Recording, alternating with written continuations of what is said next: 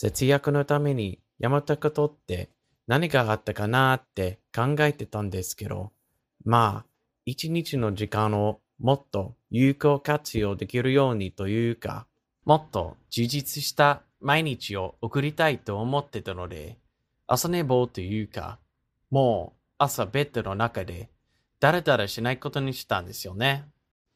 確か27歳くらいまでは、平日は朝7時頃まで寝てて、週末はもっとひどくて10時ぐらいまではだらだら寝てたんですよね。まあ、ゆっくり休めた感じはしてたんですけど、でも一日の始まりが遅くなってしまってたので、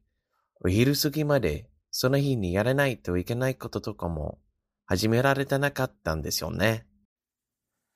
なるほど。D さんの場合は時間の節約ってことですね。まあ確かに朝の取っかかりが遅くなっちゃうと一日がすぐ終わっちゃう感じがしてしまいますよね。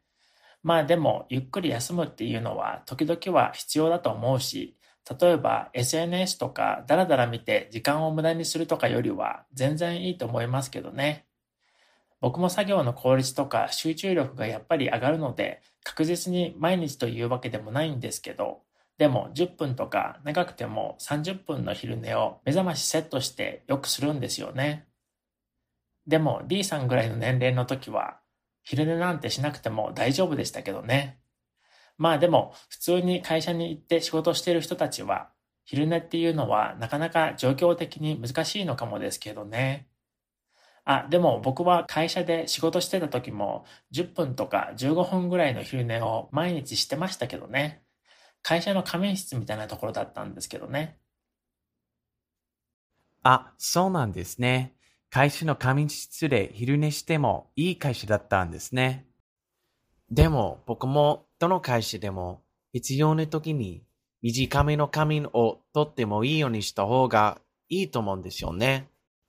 というのも昼寝の効果はいろんな研究で科学的にも証明されてるし、でも、それでもまだ、ほとんどの会社で、紙の自由にとってもいいという環境はないと思うんですよね。それと、時間を無駄にするといえば、僕の場合は、お昼の1時頃から夜の8時頃までは、ついついぼーっとしてしまったり、SNS とかをだらだら見て、時間を無駄にしてしまいがちなんですよね。この時間帯はいつも疲れていて、というか、眠くて集中力もないんですよね。でも、お昼の1時までは集中力もあって、生産性も高いので、朝、ベッドでダラダラせずに、早起きして、その日、やらないといけないことに、すぐ取り掛かるようにしようって思うようになったんですよね。あ、でもそれは僕もすごくよくわかりますよ。僕もお昼過ぎから夜8時か9時頃までは生産性がほぼゼロで、なので午前中と夜9時以降にいつも頭を使う特定の作業はしてる感じなんですよね。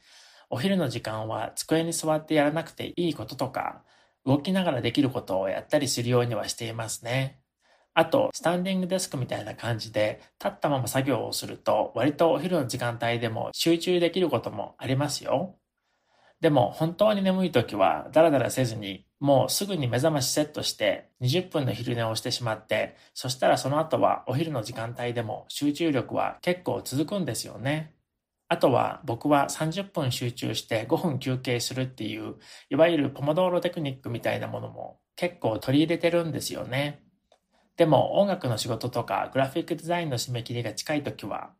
お昼とか関係なく一日中朝から晩まで集中できますけどね。